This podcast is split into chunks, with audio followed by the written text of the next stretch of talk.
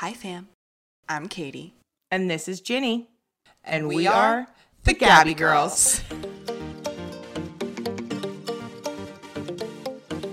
Hello, everyone. Hello, Ginny. It is episode six of Gabby Girls. How are you today? I'm so good. Better now talking to you. How are you? I know you had a long weekend, but are you recovering and yeah, I'm doing really well. Um, I'm excited. I had a really insane kind of threshold today at, at work. Um, I I'm working on this huge event where uh, we're selling tickets, and it's like my first standalone event, so it's not under another sponsored event. And um, we had to close ticket sales today, which is like three weeks from when we opened ticket sales, and we thought we were not going to be able to fill the event. So I am getting real good reviews from my boss today, which is really nice. so you crushed it and you're getting the positive feedback you've been looking for. Yep. Okay. Yep. So Love good. that for you. Good for morale. yeah. How are you? I'm good. I'm here in Atlanta, leaving for Mexico tomorrow, which I am the kind of person that things don't feel real until like I'm there. Like I won't be excited till I get off the plane and I'm like, "Holy shit, I'm in Mexico." Like right now, it's just like I have to pack and do this and that. Um, but yeah, I'm good. I'm the exact same way because I don't want to have my expectations disappointed. So I will wait until I feel, like physically get somewhere and then get excited because I don't want to be disappointed if like the flight gets delayed or if I can't end up going or something like that happens. I feel that. I used to do that, like I'd have to push off my excitement, but now I don't I have a hard time like getting excited about things. So now it's more of just mm-hmm. like a when it's real, I'll feel it. Sure. Yeah. So, speaking of traveling, I have a question for you. When you're going on a vacation where you know you're going to have to wear a bikini for like days in a row, how do you prep down there? Oh, um, well, I do, first of all, a lot of exfoliating because and I like so I'm not I don't wax or anything um or laser. I I don't know why. Come to think of it. Now saying this out loud, but I shave. And I always am like before vacation or if I know I'm to be seeing people cuz you know, when you shave you get a little bit of a razor burn. I exfoliate the shit out of myself for like days before I do my final shave. um and then lotion. But yeah, that's my routine. Okay. Does everyone have a routine? I I would assume people do have a routine because I have a routine and you clearly have a routine. Yeah. So I flipped my routine this time and I think I came up with a really I don't it's not necessarily a hack, it's just a routine, but I came up with a new way of doing it that I'm very pleased with the results. Let's hear it. Okay. So typically I get like a Brazilian or whatever before big trips. Um, this time I did not going in for my trip because a I'm never super happy with the final product of it. Like it's it's good, but it's not great. And I find them to be so expensive for like 10 minutes of of waxing. Like mine goes, I don't know about everyone, but mine goes super fast and it is like wham bam, thank you, ma'am, and I'm out of there in seven minutes or less and you're like the kind of person that you you are like i want you to get every single crevice and i want you to take your time yeah and, and i right. have to pluck and i'm just like not into yeah. that. Like that's annoying. Wait i also and remember so- you for a while were straight up plucking down there. Yeah i was because i really used to get so frustrated. Yeah. Um that's a little crazy. So a little neurotic but that's for therapy yeah, that was that we worked through that. Um, so I typically just shave like normal like weekly routine, but this time I had an idea, and now I will be honest, this is not for the faint of heart. So if you are not a person that deals with pain very easily, I don't recommend this. But I did the damn thing. I went to CVS and I got wax strips. I got wax strips for $10 and I waxed the edges of my bikini line so that the middle part could grow out after I shaved it and I wouldn't care because it's not going to be showing. But I, sh- I waxed like the edges, kind of like a triangle almost kind of thing on both sides. And okay. the results were phenomenal. It was exactly what I needed. It got rid of the hair on like the side so when everything grew out you didn't see it, but I didn't get ingrowns. It wasn't super painful. It wasn't expensive and I just did it in my bathroom floor for like 15 minutes. Wow, so you had like your own control. What so I have done that before. I've used like the Flamingo brand, I think. And I had amazing results as well. I I remember I did it one time and I was like, "Oh, I, I'm never gonna shave again. Uh, obviously, I've been shaving, and I haven't I haven't kept up with that. But it is pretty nice because you have control. Like you know what you need done. You know where you want shit pulled from. So Yeah. it makes sense. So you'll be doing that now. That's your new routine. Yeah, and I'm I'm really into it, and especially moving to Florida, I was thinking I was like, oh, am I gonna have to just start getting Brazilians all the time? Laser. That's what they do down there. I know, but I've heard like some people who you know like. I- don't know. I think that's just a commitment. That's like a permanent solution. Just and I'm not a very hairy person. I'm just gonna put that out there. I'm not. I very, very, I have very light hair. So that's not even like a problem that I am consistently faced with. Like I'm not, you know. So I, I'm hesitant to do laser, but I think this wax shave combo is gonna work for me. Okay, so you found the right routine. Okay. Love I that for you. I wanted to share in case anyone needed a switch up for their bikini prep. I will try that. Like, especially just, you know, you don't need to wax everything when you're wearing Yeah. a bikini. Just the parts that, like, what I'm talking about with the razor burn. Yeah, no, I get really bad razor burn. Yeah, Yeah. no, razor because then it's so painful you don't even want to wear a bikini. So I like, know. I remember, like, I, uh, my dermatologist, I asked him about it. I'm like, because this is like out of hand. this is razor burn. And he was like, you need to exfoliate. So that's why I do that, like now before and after I shave. But it's not, it's not perfect. Yeah, I've never had to exfoliate, but yeah, I don't know. Maybe maybe try it on your next trip All and let me know what you think. Okay. Maybe when I come visit you in Florida, Yeah, definitely. you can see firsthand results. we could talk hypotheses before. Yeah. Okay. We'll try different brands. It'll be like a whole moment. Yeah, we could Um, we could have a lab. After our last episode talking about neighbors, I think it was our last episode, we talked about neighbor stories. It was so ironic. I we ordered sushi and I was going downstairs in the elevator to grab it and I was with this neighbor on my floor. We go down together and then I see him, he gets his like delivery first, so then he goes up and I it takes a couple minutes for my delivery person to come and so then I go to the elevator and I can see that it went up to my floor, so it only would have been him that would have gone there. Um, it comes down, the doors open, I step inside, and I smell the stinkiest fart I have ever smelled in my life. And it was too late. The doors closed. He and I let was loose stuck. in the elevator. Literally, he cropped us at the elevator. I was like, what a shitty neighbor. Who does that? Like he So- thought it was going to be dissipated by the time it hit the floor. Or I was it like, was is he trying to be petty? sir. So he left me in his gas chamber. I literally took one big gulp and I just held my breath all to the ninth floor Oh. until the doors opened. and then I breathed. Wow, you caught him in a weak moment. oh my god. So I literally write, wrote down farty neighbor story. I think the day it happened, so like almost a week ago, so that I wouldn't forget um, this story. I had to tell you. Thank you for sharing. That was important. It was. and also, just a PSA to anyone who's ever farted in an elevator and then they're like, oh, it'll go away. It won't. It won't. It won't. And someone who's stuck behind you will, ha- will have to suffer the consequences. It was terrible. It's like, you know, when you're sitting on an airplane. Uh, my dad, my dad taught me this. Um, he always used to say, "Oh, I always fart on an airplane because the people next to you don't smell it." And I'm like, that is horrifying because that means the people behind you do. And I bet a lot of people know that, right? So they know it was you, sir, Richard. Well, no, and you definitely smell it next to you. That's a lie. Like, maybe you just don't have that stinky of farts, but if you've got stinky farts, like I've smelled it it. permeates. 100%. Yeah. The air isn't different up there. I know what is the lot. What I'd like to know what his logic was on that. Like only the people behind you smell it. Why would that be? Because you're moving in the air? No. I don't know. I think there's just some old myths that That's some old our people parents' stuff. generation. Yeah, you know what my mom weird old myth my mom used to tell me when I was a kid. She used to tell me that I could go swimming without a tampon in when I had my period because when you're underwater, your body knew not to bleed. What?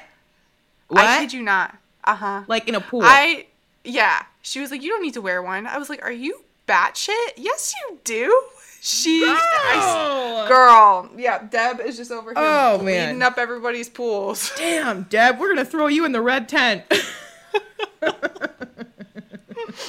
I did not believe her from day one, and I always wore a tampon. But I just was like, you keep believing that, there, sister. Okay. Yeah, you do your own science experiments. um, okay, so I want to talk about this. Today was like one of the first hearings for the UAP Disclosure Act, and it was pretty crazy. Um, really big news. Yeah, so I was watching it. They had three witnesses on today that they each spoke for five minutes and then they were questioned. So there was two at two U.S. Navy aviators, so they're both pilots, and one intelligence officer who he was a co-lead in reporting on transmedium travel. So we talked about this last week. Transmedium travel is when something um, travels from the water to the air, back and forth, what have you.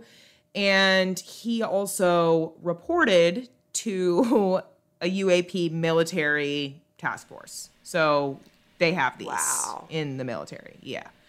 Uh, and they basically, all three of them, just talked about like their experiences, what they've seen with their own eyes, what they've heard from, you know, fellow coworkers.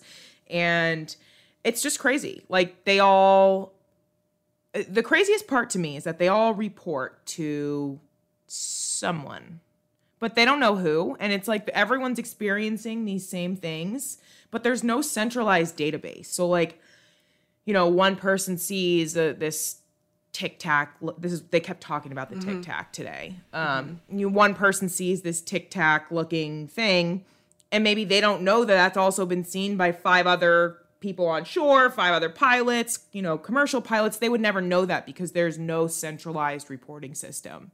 So that's really what they were pushing for um, it was really interesting. They also, I also saw that they were saying that there was still a stigma around Yes. seeing these and talking about it, but there are obviously so many instances and so many um, military personnel that have had experiences with these phenomenons, and so I think that is also kind of they want sort of some, some some sort of community or camaraderie where at least we can acknowledge it, so it's not this like calling someone crazy for saying something that they've definitely seen.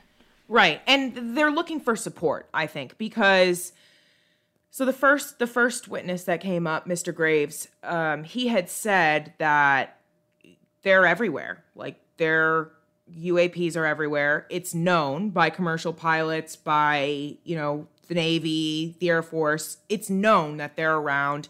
It's talked about, but it's not they don't get training on that. And as a pilot, you need to know, commercial or not, you need to know what you're looking at. Like, is this an enemy that I'm seeing? So the, it, the conversations are being had with people of similar rankings, but not between ranks, if that makes sense. Sure. Uh, and it actually doesn't make sense, but just in the way I'm describing it, uh, it's it's insane. And some of the stuff that came out, you know, they, they can't. They a lot of these a lot of these guys, two of these guys can't give full detail on what they've seen, just because they're still tied up in their own like whistleblower lawsuits and whatnot. But the intelligence officer, they he talked about there's like crash sites and ships have been recovered. And the woman questioning him asked if a pilot was recovered from any of these crash sites. And he said, this was all he could say, but biolo- biologics were recovered. And she said, were they human? And he said they were non human. So they have They have creatures, Creatures. that they do not know what they are, basically, or Mm-hmm. Yeah. we do not know. There is not a there is not a replica on this planet that they could consider. even the tech. The tech is like so out of their league. yeah, and it always has been. and the questions that that you know Congress was asking are just like were you even listening to them speak? I felt like they weren't even listening to a couple of the guys that that were questioning them like oh, you know, did you receive any backlash? Like, yeah, he just explained that explicitly. Actually, you weren't listening. Aren't you in the same room? Like, it was just so. I wonder if they're trying to dig for something specific. No, I think they just don't care. Like, like some of Congress just doesn't care. Yeah. and they should And they kept asking that, like, why? There were a few people who asked great questions um, and pointed questions, things we want to know, but a lot of it was repeat. Mm-hmm. Like, pay attention. That's how I usually feel about congressional hearings. Yeah. Wow. I I am so excited. Yep. This is incredible. I feel like you know, like we said in the f- first episode about aliens, there's just so much more to come. It's so amazing that so much information just come in the past four years that this is finally being acknowledged. We're on the precipice of, precipice precipice of it, and you will be sure to hear all of the most recent updates on this podcast because this is something we are very passionate about. So, Yeah, we will we will continue to report on this weekly. one hundred percent, one hundred percent. Definitely. Yeah. Okay, let's turn towards some Bravo news. There has been a whole lot going on this week, but I want to first start out and ask Are you watching any of the current shows? Are you like up to date on anything? What's your current Bravo status? I'm up to date on. I've only been, I've basically only been watching the reports on filming, but I haven't been watching anything. Like my shows are like Real Housewives of Orange County, haven't been watching that. Real Housewives of New York, haven't been watching that. And I just just because I've been traveling and whatnot, but I'm not caught. Nope. I am caught up on Vanderpump and like Housewives of Beverly Hills, but those aren't airing right now. Okay, I wish you would. I would urge you to tr- maybe try to watch New York because we're still early in, so you can catch up really quick. Okay, I heard it was really good. It's really good. I'll give you my Peacock login if you want it. I have. I'm. I actually just logged into Peacock on Vicky's TV downstairs. watch it. It's so so we can talk about it because Okay. I just I think it's gonna be Yeah. I think it's really refreshing and it's really interesting. So I think it, I think it'll be something fun to, to, to cover. I'm excited because a lot of I saw. You know, the cast is younger and some of them unmarried, which at this point in all these shows, the women are seasoned. I'll put it nicely. Yeah, totally. No, yeah, mature. Yeah. We'll say. Yeah, no, these people are like around our age. There's it's they're diverse. They represent New York. They said they said this themselves. They feel like they represent New York accurately. I think that, um one of them I believe identifies as lesbian. I could be incorrect on that, but she isn't the queer space. So it's just really great. Like you know, we to go from like Ramona Singer to Ugh, brutal. um like a black influencer like a you know that's like one of the cast members i believe you know it's just so cool like thank thank god we've got an update and um i saw i think it was on twitter someone tweeted uh, andy if they're gonna do this with atlanta and he put big eyeballs because a lot of people are saying that atlanta just needs to be completely shut down and rebooted and it's just it's just too toxic Like those women are now like the grandmothers of Atlanta. Most of them, to be honest. Like they've they've. There's too much argument. All they do is fight. It's hard to watch. I don't. Yeah, I can't no, get is. into it because I'm so sick of the fighting. Like. And it's what's there needs to be like a term limit on a housewife like after 10 mm. years you need to be removed gracefully because you're just it's just too much So, so you would want Kyle to be kicked at this point? maybe there would be special like because she's not usually one of the people that fights but you know like ramona who's just constantly always been Consistent, consistently, negative terrible. consistently uh you know politically Ignorant. incorrect yeah just like does not change does not care like kyle is out here trying to grow like she is not a controversial or a toxic person i think it would be based on like toxicity i guess but like it should be a public vote. It should be a public vote. That would be insane. it should be a public vote. I, I, for sure. And the thing about Ramona that she stayed on so long is that she, she is a bad person. We know that, but she brings the views because of that. Because people watch it and it's like a shock value. Like Yep, she 100%. really meant what she just said. Oh yeah, no. So Andy- there is that like entertainment aspect, but it also gets so old. Yeah, I uh, I watched an Andy Cohen interview and he said that people always ask him what the Real Housewives are like in real life, and he was like, "What you see on the show is what they are. They are not putting on an act. This is just them." So That's why they're on TV. yeah, and take that or leave that with whatever you feel about them. But goodness, could you imagine meeting Sonja in real life? Like amazing, but chaos. pure chaos. You remember the episode where her dog dies, Marley, and she's like spreading Marley's ashes. Marley's ashes are just coming back at her. That is like the epitome of Sonja Morgan. Just Yes. pure. She got Pickles there with her, her assistant. Her intern, pardon me. Oh yeah, always her interns. Always the interns with the names she's given them, never their birth name. Unpaid. Unpaid, right. Unpaid and working their nuts off. Harder And- than anyone on the show. learning valuable life lessons. How to cater to a neurodivergent drunk. Who's usually half the time, oh, I'm not drinking right now. I'm only doing celery juice. I'm on a juice cleanse. like, okay. Got it, Sonja. You can't mix vitamins. All right. Vanderpump rules. Take it from here. Okay, so first of all, Vanderpump is officially Emmy nominated. And the cool thing is that all, you know, the people on this show are on this show because they wanted to be actors or actresses. That's the whole thing with SUR, um, where they all started working. And they're being Emmy nominated for being themselves, which is so, that's amazing. It is. Yeah, it's honestly beautiful. So, a couple more Vanderpump updates. If you recall the Lucy Lucy Apple Juicy scandal of, I want to say 2013, 14. So, I will give some backstory here. Um, on the Real Housewives of Beverly Hills, Dorit Kemsley, she got this puppy, Lucy Lucy Apple Juicy, and she got it from Vanderpump Dogs, and then it came up that basically she had the dog was found in a shelter and not given back to Vanderpump Dogs. It was this whole thing. She said the dog bit her, bit her kids, whatever. She still the dog should have gone back to Vanderpump Dogs. She didn't return it. It was a whole ordeal. Now this has happened again. 2.0. Raquel, I should say Rachel, but at this time she was Raquel. When Raquel and James were together, engaged, they got a dog. His name was Graham. He looks a little bit like Bennett, by the way, Kate. Don't associate them. I know, but he's a good dog. Uh, Well, he was a good. He was a good dog. He was a good dog. Now he's fucking traumatized. I don't know. No, they said at the beginning because I'm watching. I just watched the season where she got the dog, and they all said that this dog is not very well behaved. You have to train a dog. You don't just get a dog and you're like, oh, it's not well behaved. Like that's just who he is. It I doesn't it. work like that. I know, and the the the shots of him pooping on the floor, I just was like, oh. Right. Like you have to train your you train your dog. Like a dog isn't oh he's a bad dog, he's a bad dog for life. No! You fucking train them or you don't, right?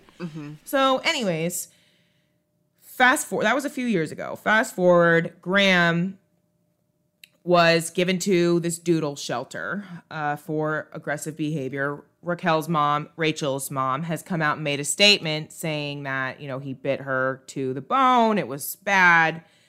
I also saw though that this doodle place doesn't accept aggressive dogs. So I don't understand why they would accept Graham if that did happen. Mm-hmm. Or maybe they weren't being honest with the doodle rescue. Anyways, the doodle rescue then wanted to give him up because he also bit somebody there Wow. and James was then had heard about this, so he ended up getting the dog back. They are renaming the dog. The dog is now Hippie. And at first, people were like, "That's crazy! You can't just change a dog's name." But I did do some research on this, and for dogs that were often scolded with their name, when you're trying to retrain them, you need to reassociate. So changing a name at a time like this actually makes so much sense. I think it was a good move. I think this dog needs a fresh start. I totally agree with you that the dog is what you make of it.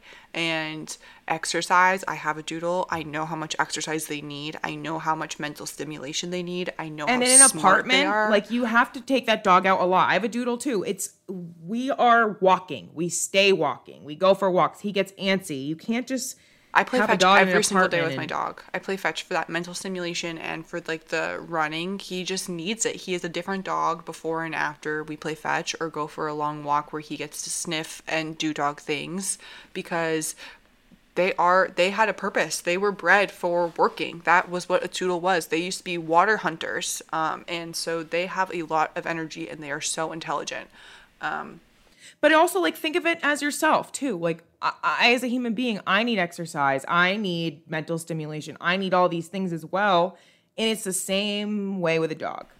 And I think like um, I follow a lot of dog trainers because I took training my dog very seriously, and I am very. It, it's just very important to me that my dog is a happy, healthy, well-rounded dog.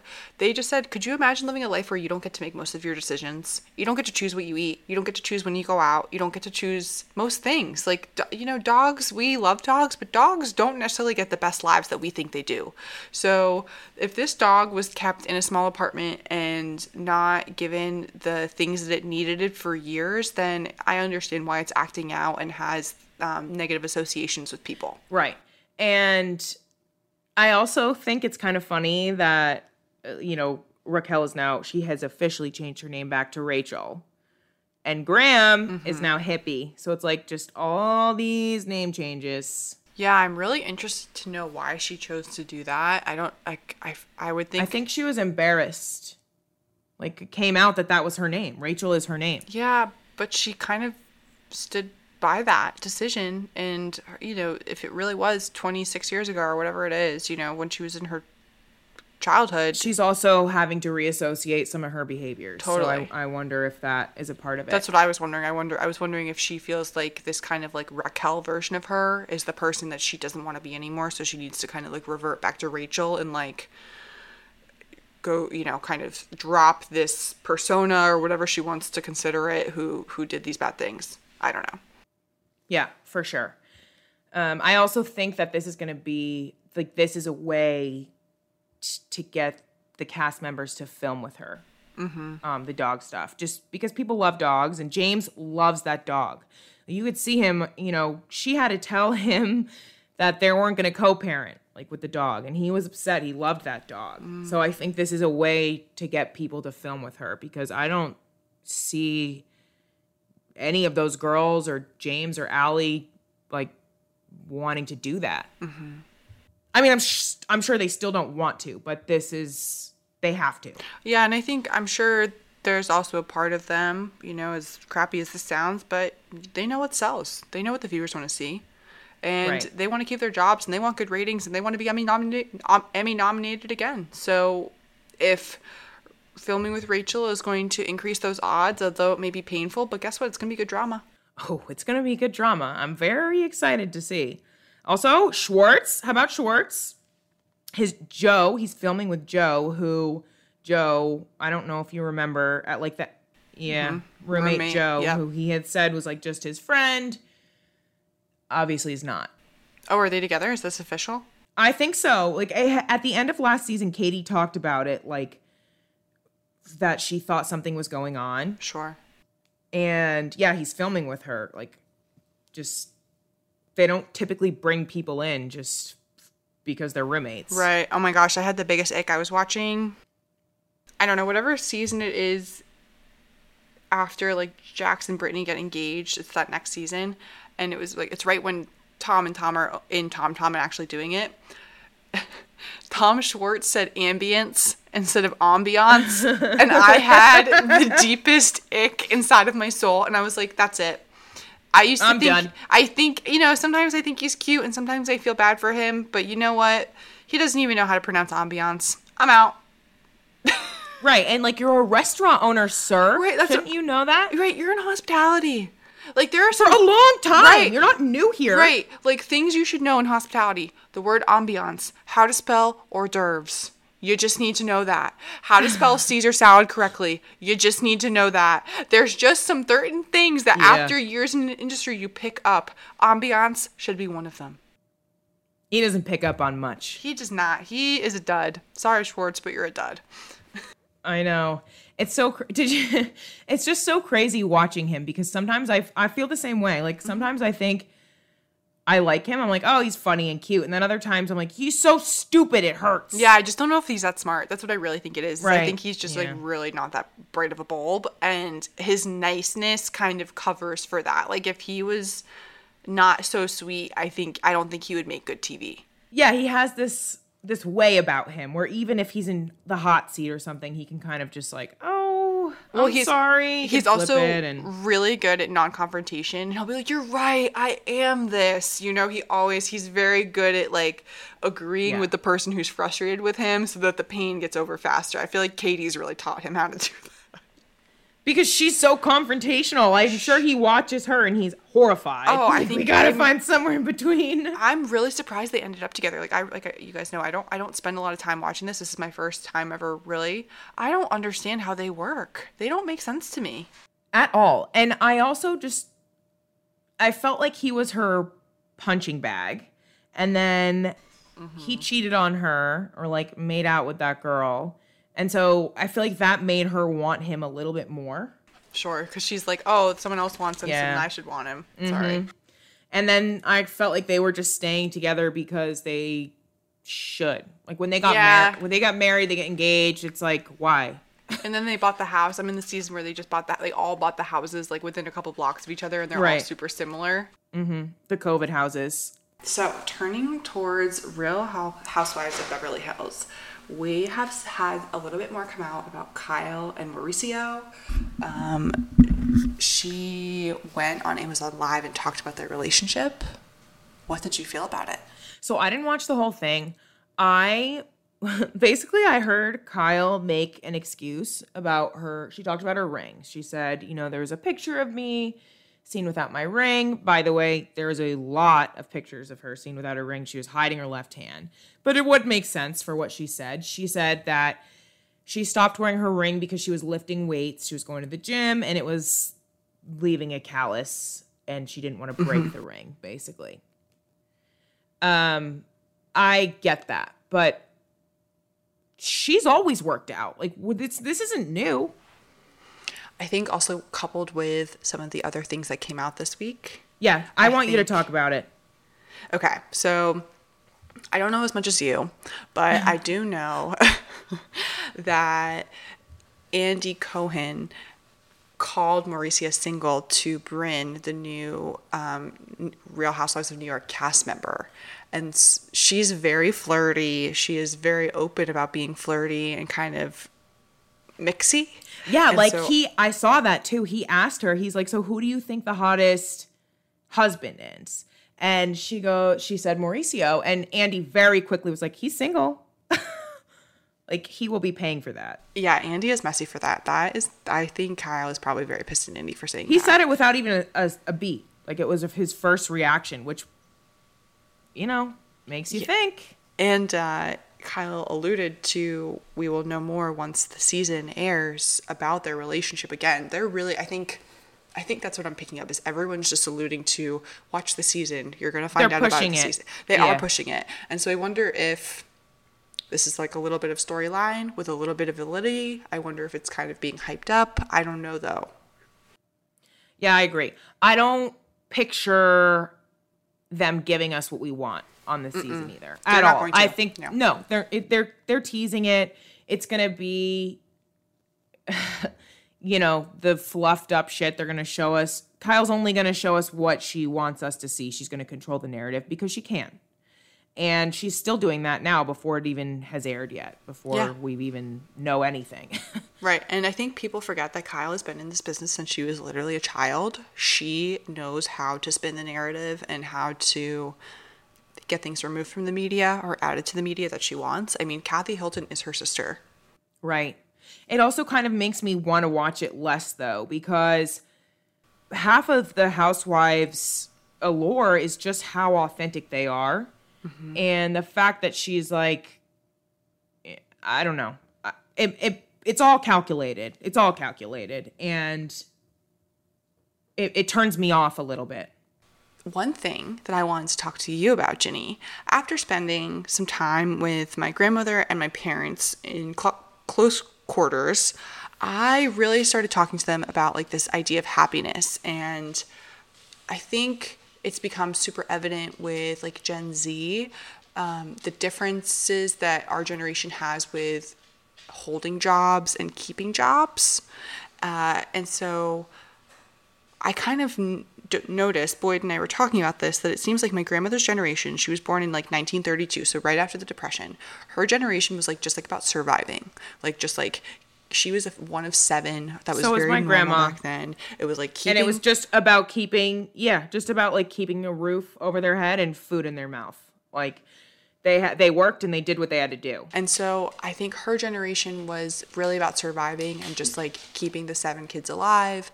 And then my parents' generation, my parents were born in the 60s. Their generation was like trying to do a little bit better than that, like private schools or second homes or RVs or, you know, like I, my, my parents grew up with like jet skis and stuff like that. And that was like a really big achievement in, in that time. And so then I think kind of switching into our generation, we are more about happiness and fulfillment versus just like what we think is going to be best for us, like college. right like what we think we should do and i mm-hmm. also will say they their wage like they used to make a lot more money Yeah. and could buy a lot more fun things now it's like you can work 100 hours a week and you're still barely affording a regular life No, it's like sad to say, like, you know, I used to have a dream of like making a hundred thousand dollars and because that felt like a lot. It, it's Yeah. still my dream. I'm not there yet, but, um, I will be. Uh, but it is not that much money. Like a hundred thousand dollars is not going to get you that far anymore. And that's really scary. Like, I don't know where our country or the world is going to go when it comes to inflation and the cost of goods. it's wild. I I so I had a goal of making a hundred thousand dollars also. And then I realized like why do I have these goals? Like what will what will be different about me when I'm making a hundred thousand dollars than I am mm-hmm. right now? How why will I feel different? Mm-hmm. Will I feel different? No. and I so like I used to have monetary goals and then I kind of realized so also something about me is I I started a software engineering company. I'm a software engineer and I was working my nuts off. I was pulling all nighters regularly once a week, sometimes twice if I had to, because I thought that that's what I had to do. That I've had this goal in mind of like making money and I thought that you needed to make money and have all these things and buy a home and do that to be happy. And then I realized like I'm fucking miserable doing mm. this and I'm missing out on my life. Like it's not about that. It's not about all the things you have. You have to enjoy where you are while you're there and like these little goals that you set or someone set for you. No, and your everyday. You have to like, Right. It's I, I for me, it is vital that I enjoy my everyday life. Like I can't. I used to have a job where I used to dread going in, um, and COVID. Th- think you know, COVID made me change, quit that job and, and look for new opportunities mm-hmm. because I just didn't want to be in that. I didn't want to be in, in that industry anymore. I didn't. I was working like every weekend. I was doing hundred weddings a year. Like I just I didn't enjoy doing that and it was way too much work for not enough money like i used to work like 16 hour days and get paid the same that i would for an eight hour day i was like this right. is stupid Like why am I What- putting on all this overtime for who? Right. Not for me not for my health and like you know it's like that lie that they sell you that it's like gonna improve your resume or whatever. Guess what? My boss does not care that i work 16 hour days. He does not care. Nobody he cares, cares. if i can get projects done. No. Um and i i saw this thing the other day that it said um, having a manager that you like is much more important than the salary you get paid. And Yeah. I don't know if I would have always agreed with that, but after being in the workforce for like seven years now, I do agree with that. That is vitally important to, I think, workplace happiness is having a manager that you either trust or that you don't despise and that you can kind of believe in and that you work well with. Because I had a manager that I really did not vibe with. And also who sees you. Mm-hmm. Like a lot of managers just see employees as employees and they don't see all those extra hours and whatnot. Yeah, literally, Um, I was supposed to be on PTO today, and I had to work because of um, all the stuff going on with my job. And my boss said, "Take a day next week that you'll make up for this because you're picking up slack when you don't have to." You know what I mean? And I, Yeah, he recognized that. and it's it, And that means a lot. it goes so long. Like I used, I my one of my first jobs um, in college, I was working at a country club, and my boss, still one of the best bosses I ever had in my life. He would, you know, we were teenagers, college kids, so like money meant a lot. So he would add extra hours to our paycheck if we pulled if we pulled big shifts for him and we came through. He would add ten extra hours on our paycheck just to bump us up a little bit, you know, just to give us little bumps here and there to say thank you. And it it. I worked that job for seven years, and every single day I went in with a smile. I loved that job. My sister worked there too after you, and she loved it also. They switched management, but before that, she was so happy there. Yeah, no, the working environment is so important. And I think it really plays into like, you know, I don't, I would rather get paid a little bit less and have a really great working environment versus getting paid like you know whatever it is if it if it, the difference between is 75 and 90,000 dollars I don't really see that as a major difference but if we're talking 45,000 to 90,000 of course you're going to choose the 90,000 dollar job but I think just day-to-day happiness is so important whereas our parents would kind of like put up and shut up um, a lot more than we would Right, because it's just what they do. Mm-hmm. And, and I, I, I've heard my dad say that. Like, what do you mean? You just go to work? I'm like, yeah, you do just go to work, but you also get to choose where you go to work and who you work for, and you don't have to stay at a job just because that's your job. like, right and I you don't have to stay. You don't owe them anything. and I'm valuable like you you know what I mean They'll like, replace you in a second, and you can take your value elsewhere. Right, because everyone is replaceable. That is one thing that um, I got very humbled in high school when I was told that. But everyone is replaceable because they are, um, and so you should def- definitely be working somewhere that you feel valued. It is, it like why wouldn't you want to be somewhere that you that you feel like you're needed? That's that's that's great. That's a great feeling. Yeah, I uh I have like repressed these memories, but before I started my company, I was working for this vet company. And I when I first started working there, I loved it. But then all of a sudden, I was in charge of our software, which is we use Smartsheet as the platform, and I was like working two jobs. I was a financial analyst and I was also building all this software for other parts of the company and my boss would not give me a raise. I like we had so many conversations where he would be like, "Oh yeah, yeah, we'll do that. We'll do this." But nothing was in writing and nothing ever happened. Like I got us through a merger. I remember I was working like these crazy hours for 2 weeks while we had to, you know, give over all our financials and whatnot. And he was like, "Oh, y- you know, you'll be you'll have stock in the company." That never fucking happened.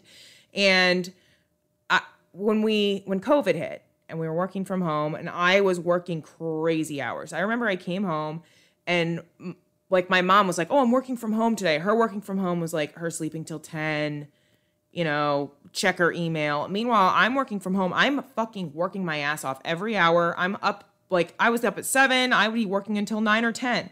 And my boss called me one day and he was like had a list of complaints for me. He's like, um, in an email you sent last week, uh, you asked this person this when we already had it. And it was like very specific, which obviously was like my coworker, who I thought was my friend, also wasn't my friend, was like writing these little things down. And I'm like, first of all, shut the fuck up with that. Because instead of coming to me and saying, like, you keep messing up, why don't you say, is something going on? And I would say, I am overworked. Like, I'm working two full time jobs and you're not, nobody's seeing it. Like, I keep mm. asking for help and telling you it's too much. And he kept telling me, like, oh, just don't do that. But then, you know, these are like president Expectations are set. So how do you expect me to just drop things that I've been taking on for months? Oh, or do you have also- someone in, pla in place that's going to take them over? Exactly. And people would come to me and be like, oh, he said you need to get going on this. And I'm like, meanwhile, I just had a meeting with him and he's like, don't do that. But he's sending people to me saying, like, you need to get this done, this and that. And it was it was just like So toxic. it was actually disgusting. And when I left, he told me that this is so crazy. He told me he was like, so I I had set a date. I had I had gotten all these job offers, and I told him I'm like, listen, I uh, I need you to write me an offer. Like this is where I want to work. Obviously, I want to be here. I like the company, but I need you to give me an offer in in writing, like just so I can like look at these 15 other offers and say I chose this, right? So it's the day of, and it five o'clock passes, and I'm like, that is so crazy. So I sent him an email and I said, hey, we, we're gonna have to cut that. We cannot say his name. Sorry.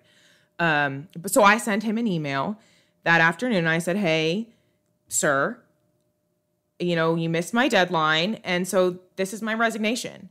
And he called me on Monday and he yelled at me and he told me he doesn't like having a gun held to his head.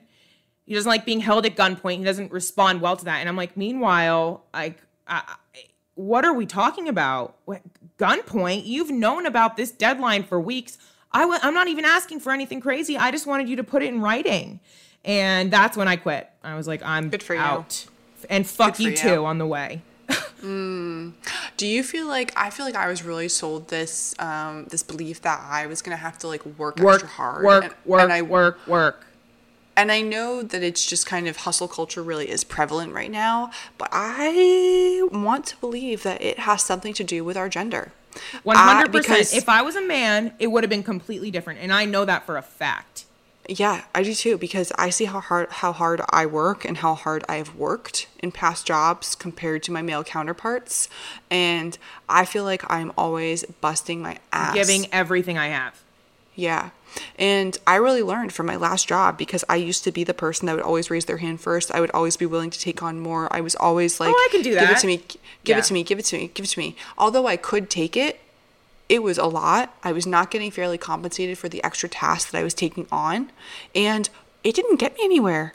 It didn't get me a promotion. It didn't get me big pay raises. Nope. It just got me stress. And when I took my current job, which I am very, very, very happy with, I really kind of learned I am eager and I'm willing to take on work, but I am not necessarily the first person to raise my hand and take on work.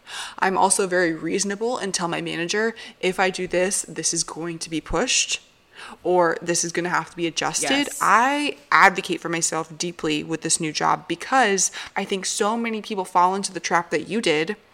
Of being taken advantage of and you and you're new and you feel like you have to earn your way and they they tell you that. Your my boss was saying that you know you have to earn you got to earn your stripes like things like that. And i'm i'm like earn my stripes?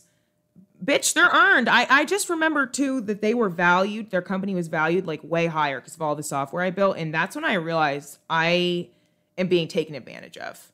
Oh yeah. No, I I mean, but you do think when you're young and it's your first job you have to prove yourself and this and that but you know I think there's a little bit of that. Like you can't you can't feel like you're above certain tasks at work, but if you are continuously taking on you more don't work, have to be taking on all these extra hours and all this extra responsibility for nothing. You need to be compensated for that.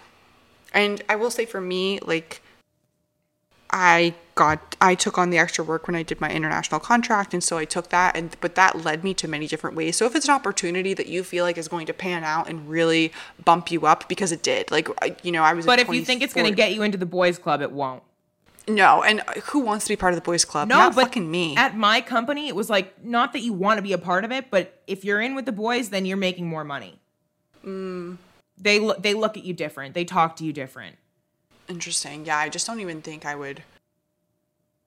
I well, I don't know. I guess I guess it depends on like how you define boys club because there's obviously like a And I say that it's like to be the, close ex- the executives. right. Yeah. Okay. Okay. so it's like yeah, like I totally understand wanting to be close to your manager and being liked by your manager. Like I, that's totally me. Like I, you know, I go above and beyond for my manager because he's the person that decides if I get a promotion or not. But um like putting up with like toxic behavior and like shit that you don't agree with for years and years and years. Like why? Because there's other jobs out there. You may not believe so, but there are. Like Right. When you're especially in it, it feels like you're stuck there, but you're not. There's tons of You're other not. jobs, and you don't have to put up with anything that And you don't feel I- comfortable with. and I used to tell my parents in high school, I used to say, I want a job where I can, you know, tr- travel and and not have to go into the office and get paid well and you know have good company Mm-hmm. culture. And they used to tell me I was crazy. Guess what? Hitting all those That's boxes what and you more. do. Literally, like Yeah. my, you know, there are companies out there that have learned that their values are their most im- their most valuable asset. Like employees matter, and they want to keep you and they want to keep you happy. Right. And if you feel, you know, that you're just just remember that. You can all there's always another job. Mm-hmm. I think people feel stuck in that in that way of like, oh, this is who hired me. It does feel an honor sometimes to be hired, especially right out of college. Yeah. You know, not an honor, but it's just so exciting. Like, oh No, my gosh. y- You Yeah. know, and it's just you could get a job, another job. Yeah, I think it would just I think it kind of ties back to our last episode I think it was when we were talking about like your dreams and what's Yeah. important to you and things that are in the back of your head. Like if if you are waking up most days and not looking forward to opening your computer or going into the office, like you need to take that into consideration. Because although I'm not like skipping down the stairs excited, you know, like I like my job, but I'm not like You don't it's not my passion, but I'm I'm happy to go. I'm happy to work. I'm happy Right. to do the tasks. I enjoy my day to day life, um, and so I think that that should be our standard. And unfortunately, it's taken our generation to really kind of bring that to light, which seems insane because you know my dad's had the same job for 30 years and he has not liked it for as long as I can remember and I've begged him to go to new jobs but he is fear based and lives in fear that he is not good enough Mm. for another job Sir, you have 30 years experience. We can right put that on the resume. Right. And you know, like old I know older people don't feel like they're valued in in the workplace and maybe they're not as much as they should be, but they possess managerial skills that I don't possess. They've got patience Life. that I don't have possess. Life skills that I just haven't been in yet. yeah. Right, right. Um and so, yeah, if you're feeling stuck, I just encourage you to dream. That's all. Agreed. And I also want to say that things don't change unless you do. So if mm-hmm. you're feeling stuck and you're dreading looking at your computer every day, you have to change something. Like what will it take? How unhappy do you have to be to change to change what you're doing, Right. you know? Right. And if they haven't proven that you're important to them yet, whether it be a person, a partner, a friend, or your workplace, why haven't they done so? And what does that say to you? If someone shows you who they are, believe them. Yeah, right. Because they're not lying. like it always, they're you know, the truth always spills out in one way or another about a person's true self, about a boss, a job, whatever it may be. It always comes out. Yeah. A company, sure, yeah. Oh, one, I'm going to end it on one thing. If a company ever tells you in the interview process that they are a family, Ugh. run. I know. Because then they're gonna try and hold You you, out of guilt. family You're members. not family members. You're here for a paycheck. Literally, you're paying my bills. I'm not your freaking family. I don't want to be your family. That's crazy. I don't. th- I'm not here for friends. I have a family. I'm good. and even if I don't, I don't want yours. So cheers. Happy uh, this soon to be Monday, everyone. Yeah. We hope you have a great week. Um, we might have some things brewing. We may be talking behind the scenes on something. And one thing I oh I forgot I should have talked talked about this at the beginning is we have an Instagram. So please go follow Gabby Girls Pod. We are going to be posting posts per episode. We think once we get up and running, um, and we're just really excited to kind of be taking this to the next step. So yeah, follow us, um, and we hope you have a great week. Thank you for listening. Thank you for being here. That's another episode of Gabby Girls. Thank you for listening. Make sure to comment, rate, review, and subscribe. Let us know what you think of us and the topics we talk about. We're not for everyone, and that's okay. Bye, Jen. Love ya. Bye, Kate. Love you more.